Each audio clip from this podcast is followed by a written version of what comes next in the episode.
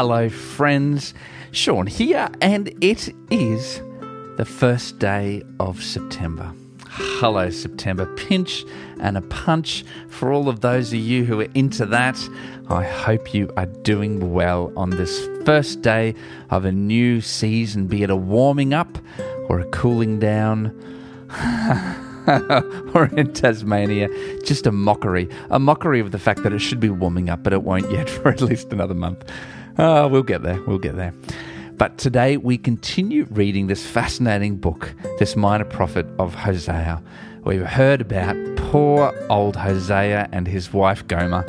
Things are not looking good. And it's not looking good as God is frustrated and hurt by the unfaithfulness of the nation of Israel up in the north. So join me as we continue to hear this analogy playing out in Hosea chapter 2.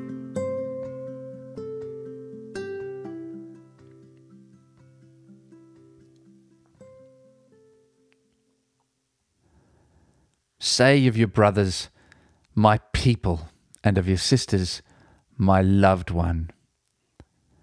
Rebuke your mother, rebuke her, for she is not my wife, and I am not her husband. Let her remove the adulterous look from her face and the unfaithfulness from between her breasts. Otherwise, I will strip her naked and make her as bare as on the day she was born. I will make her like a desert, turn her into a parched land, and slay her with thirst. I will not show my love to her children, because they are the children of adultery. Their mother has been unfaithful, and she has conceived them in disgrace. She said, I will go after my lovers, who will give me my food and my water, my wool and my linen, my olive oil and my drink. Therefore I will block her path with thorn bushes. I will wall her in so that she cannot find her way. She will chase after her lovers, but not catch them. She will look for them, but not find them. Then she will say, I will go back to my husband as at first for then I was better off than now. She has not acknowledged that I was the one who gave her the grain, the new wine and oil, who lavished on her the silver and gold which they use for Baal. Therefore I will take away my corn when it ripens, and my new wine when it is ready. I will take back my wool and my linen intended to cover her naked body. So now I will expose her lewdness before the eyes of her lovers. No one will take her out of my hands.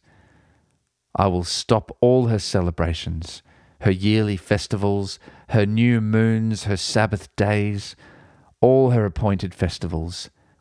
I will ruin her vines and her fig trees, which she said were her pay from her lovers.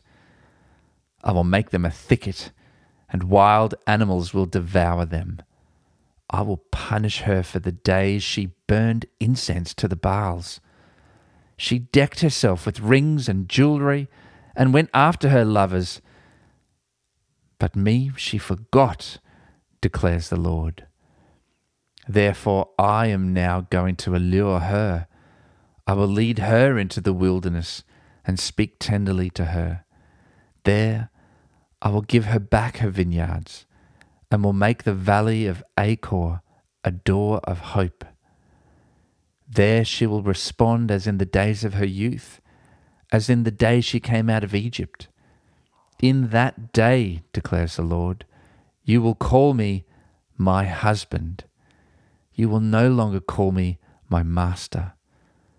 I will remove the names of the Baals from her lips no longer will their names be invoked.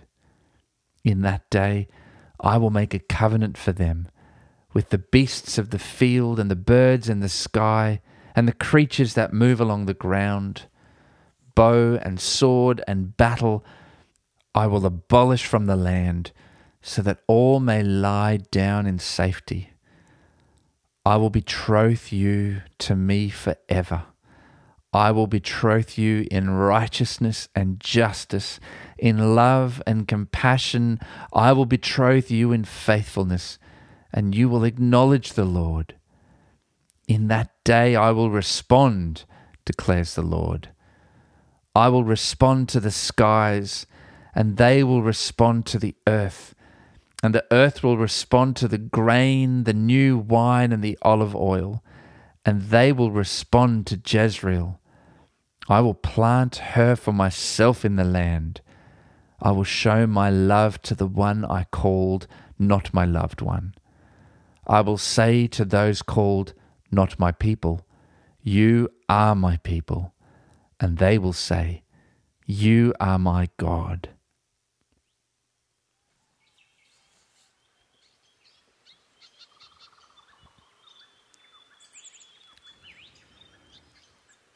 Father, it's so easy for us to think of you as this ironclad God on a throne whose emotions are firm and set, wielding your might and power with such assuredness. But here in this beautiful chapter, you speak with such tenderness, such hurt and betrayal, and we hear how much you love us and how much your heart yearns for us to turn to you and be faithful to you, and the reward you just want to lavish on your people. We are sorry for the times that we are not faithful to you.